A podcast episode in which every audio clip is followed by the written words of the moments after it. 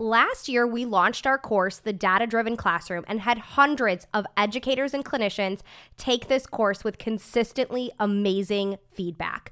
I heard from so many teachers how this course really changed the way they approach data, how they were able to set up simple data systems, train their paras, and be collecting data to make data based decisions within days of finishing the course. That feedback made me so happy. Now, that course has been closed and unavailable since last year, but guess what? We are reopening the course, the data based classroom, and I want you to be one of the first ones in. If data is something you have been struggling with for years, let's work on this together. Let me give you all of the tools to make this something that can consistently happen in your classroom. And guess what? Since you are a podcast listener, and I absolutely love my podcast listeners, I have an awesome code for you.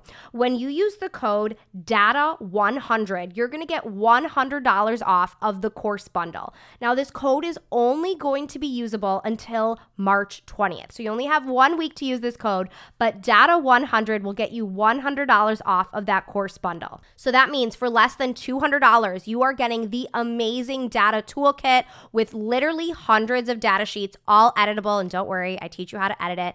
And that entire data driven course that touches on academic data, behavior data, staff training, and so much more. There's a link in the show notes with all of the information. Let's make this year the year that data really works. Hi, I'm Sasha Long, special ed teacher and board certified behavior analyst. Welcome to the Autism Helper podcast. I'm here to explore different strategies to improve the lives of individuals with autism.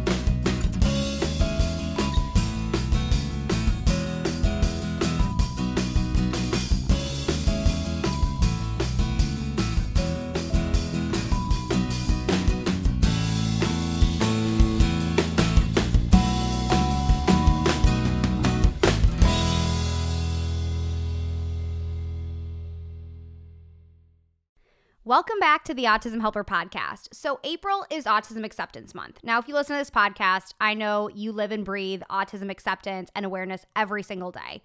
To me, April is really a prompt or reminder to push myself to bring autism awareness and autism acceptance to those that it doesn't touch on a daily basis, those outside of our community? How can we talk with our family members, our friends, other people in our school community, and really teach about what autism is and how we can accept individuals with autism? To me, this is such a important movement that we need to have. And I've seen firsthand the great benefits that having these discussions and taking these actions can really have on a school community. And I think that's where we can affect change as educators in those communities that we are a part of. And growth happens with, you know, small movements, right? If we all are starting this process within our own school communities, think about the overall change that that can have on our world, really. So, yes, it's kind of overwhelming to think about, oh my gosh, we want to do this everywhere, but think about those small communities that you are a part of. And my big prompt to you for this month is how can we bring autism acceptance to those places? And in this episode, I'm going to share three of my favorite ways to do this. And I would love to hear from you and what you are doing this month as well. So let's get started with my my strategy number one. Strategy number one is something that I used to do every single year when I was in the classroom, and I've been helping a lot of schools do this on this school wide level since then. And that is really teaching the general ed classrooms about autism. And I know the movement of April has moved from autism awareness to autism acceptance, which is really important. But some of our kids and some of our communities still need that awareness piece. And that's how we get to acceptance when we understand. I think so often we don't explain things to any of our kids, and our kids have questions. And I think it's important to get questions answered. That can then get rid of those misconceptions or misunderstandings and can allow acceptance to happen. So, one of the ways that I love to teach about autism and sensory needs and things like that is through specific lessons in general ed classrooms. And I've done this a few ways. You can create a, you know, little video that you share or you can even have teachers sign up if you are the special ed teacher in the building, sign up to have you come into their classroom and teach about autism. Explain what autism is, explain what it's like to have limited verbal skills, bring in an AAC device to show it talk about sensory needs, allow kids to answer, to ask questions, and have a discussion. Um, I think these moments are really, really powerful because oftentimes we aren't giving the opportunity for our kids to ask questions.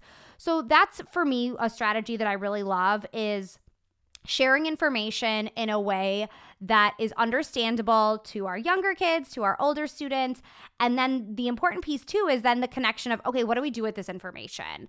Okay, now we know that some students with autism may struggle with verbal communication. So how should I talk to them? What what do I do if they don't have their AAC device out? Um, how how can I communicate with someone that uses augmentative communication? So we want to not only share information, but then share what do we do with that information. I think is the really important piece. And you said we want to share information in a way that's understandable with our early childhood classrooms. And yes, I think you should be doing this in early childhood, kindergarten, first grade, second grade. There's a lot of great storybooks that you can bring in to read. You can share information in really simple ways. And then when we get into our older grades, late elementary and junior high, I think we could really be, you know, challenging our kids with discussion questions and having them really think about, you know, what it would be like to have limited verbal skills or have extreme sensory needs and get that empathy piece going because that also helps bridge that way to acceptance and also start discussions of how can we be a good friend and what steps can we take within this school community. So these lessons to me are really powerful. I have had some of literally my favorite moments in teaching have been in gen ed classrooms teaching these lessons, which is wild because, you know, I said I would like never be a gen ed teacher, but I loved hearing kids talk about this, um, seeing light bulb moments happen, having these really amazing ideas of how they could better include their peers with autism and maybe their peers that were struggling, and seeing that shift in the vibe and the culture of a school after is is really amazing. So that's that's my strategy number one on how we can celebrate Autism Acceptance Month. The second way that we can celebrate Autism Acceptance Month, and again, to me, April such uh, such a good prompt to do these things, is uh, this is a great time to have a fundraiser. And this is a time that your school community can really come together and support a charity or nonprofit that is really giving back to the autism community Personally, I love fundraisers that do help at the local level. I think there's a lot of amazing local nonprofits that you could work with and raise money for that. So I would, if you're not sure where to start with that, you're like, oh my gosh, Sasha, just give me a few cool ideas. But I, I, I love, I love supporting small nonprofits, and I'd love you to find those in your area because they definitely exist. Talk to your school social worker, talk to your IEP team, your parents of your students, and find a great local nonprofit that you can raise money for. You can do any anything. There's all kinds of cool ways you can do this. It can be, you know, if you have a school with a dress code, it can be an out of dress code day that the whole school brings in money.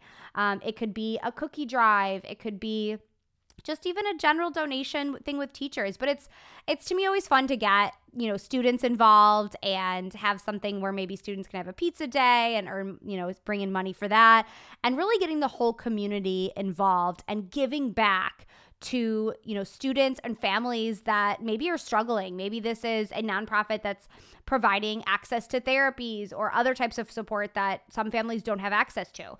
So look at your local level. I think again when we affect change i like you know the, these grassroots initiatives that can really bring these big waves of change across our world. So starting at that local level and finding small nonprofits that are really doing it right i think is the way to go here And my last strategy for celebrating Autism Acceptance Month is something you can start now and really bring to the rest of your school year and next year. This is a great time of year to start some inclusion initiatives. And it could be reverse inclusion, it could be traditional inclusion, these could be special events that you host. Maybe you want to start a gardening club and have students from all grades join and your class is part of it. Maybe you want to have some a few special events that you host in your classroom or after school where kids of all different, you know, types and skill sets can join and come together and really create that opportunity for meaningful friendships. I think that's really the goal of kind of this strategy is is that acceptance piece. We're going to move beyond like okay, I know what autism is to really having friendships and meaningful relationships between our students with autism and our general education students and having them come together as a real community. Not this is your class, this is my class. Like, no, this is our school and we're here together. So that initiative can look different depending on what your role is within the school, what grades you teach, what kind of the setup of your school is, if there are clubs, if there aren't clubs. But there's a lot of simple ways that we can do this and and bring kids together. So that's kind of what I want you to think about with this strategy. How can I bring kids together? One strategy that might work well for you is reverse inclusion. I used to do reverse inclusion all the time with my higher needs students who we struggled to have successful opportunities and options for inclusion outside of the classroom. So instead, we brought inclusion to them. You know, they these are students that maybe had higher needs and were most comfortable and confident and safe within the special ed classroom where their supports were. So instead of, you know, going to that new environment, we brought, you know, kids from the new environments, from their grade levels into our classroom and and it was such a fun experience. I always made sure we were doing something really cool. We did cooking, we did arts and crafts, we we did games that were engaging and out of our seats, and we had students from gen classrooms come push into my classroom. And it was so fun and so great. And oh my gosh, teachers were like jumping at the chance to be a part of it. And I'll never forget there was one day because we partnered with an eighth grade class for a while. And one day that the eighth grade teacher came to me after, you know, this afternoon that we had done this and she's like, "Oh my gosh, I'm so sorry, by the way." And I was like, "What? Why are you so sorry?" And she's like, "You know, I I sent this kid that I've been having a really hard time with, and I know she's like really out of control. She has such a bad mouth. You know, she's just, you know, we're having a really hard time with her extreme behaviors. So, you know, she's talking about a student in the in the gen ed class." And I was like, "Oh, which which student was that?" And she was like, said her name. And when I thought about which which child that was. It was a an 8th grade girl that sat nicely and painted a little wooden box with one of my students who was nonverbal and um, had significant needs and this 8th grade peer sat next to her and helped her pick paints and was like literally the sweetest thing ever to her. And I was like, wait, that's who you're talking about? This like rough kid with this bad mouth and this horrible language and all this stuff? Like, heck no. She was like sweet as can be. She can come back every week. And out, the teacher was like, what? And I was like, oh yeah, you got to come peek next time. And she had this lovely relationship with this girl. She always wanted to work with her. And it was, it was great. It was a great opportunity for both kids. And that's what these situations can really develop. It's really great for both um, groups. And so that might be a good option if you feel a little nervous about some of these ideas. This might be something something that feels safe and comfortable for your students. All right, so let's wrap up. We'll keep it short and sweet today. April is Autism Acceptance Month. I want you to really think in an open minded and creative way about how you and your class will be celebrating this month. How can you bring awareness and knowledge, but also acceptance and understanding to your communities whether that's you know the your neighbors whether that's your family whether that's the other people that work in your school and and how are you going to really give those opportunities for meaningful friendships because that's a good prompt this month. You know, we should be doing these things all year, but this is a great reminder to really level up, right? And once we level up, then we can sustain that. Next year, we can level up again and then we'll keep going. And as I keep saying, big changes come from these small moments. So you might feel like eh, I'm just one teacher in one school, but if we're all just one teacher in one school doing this, think about the movement that that can cause. So I hope you have some good ideas. I'd love to hear from what you are doing this month. Hit me up on Instagram or Facebook and let me know. And let's enjoy this month and really celebrate our students. Thanks for listening to the Autism Helper podcast. If you liked what you heard and want to hear more, hit subscribe. It would mean a lot to me if you left some feedback. Whether I'm working one on one with a student, doing a podcast like this one, or presenting for a PD, my goal is always to provide as much value as I can.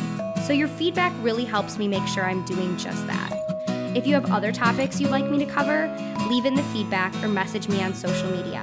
You can follow me at The Autism Helper on Facebook, Instagram, YouTube, and Pinterest, or visit my website, theautismhelper.com. Thanks again for listening.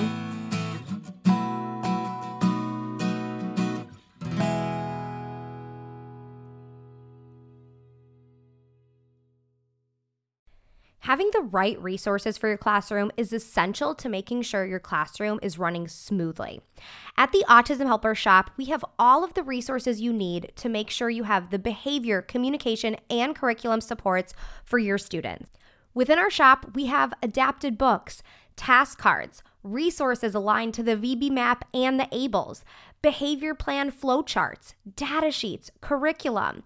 Everything you need, whether you are an early childhood teacher or a high school teacher, we have all of the resources that will meet those students' needs. So head over to shop.theautismhelper.com to check out all of our resources.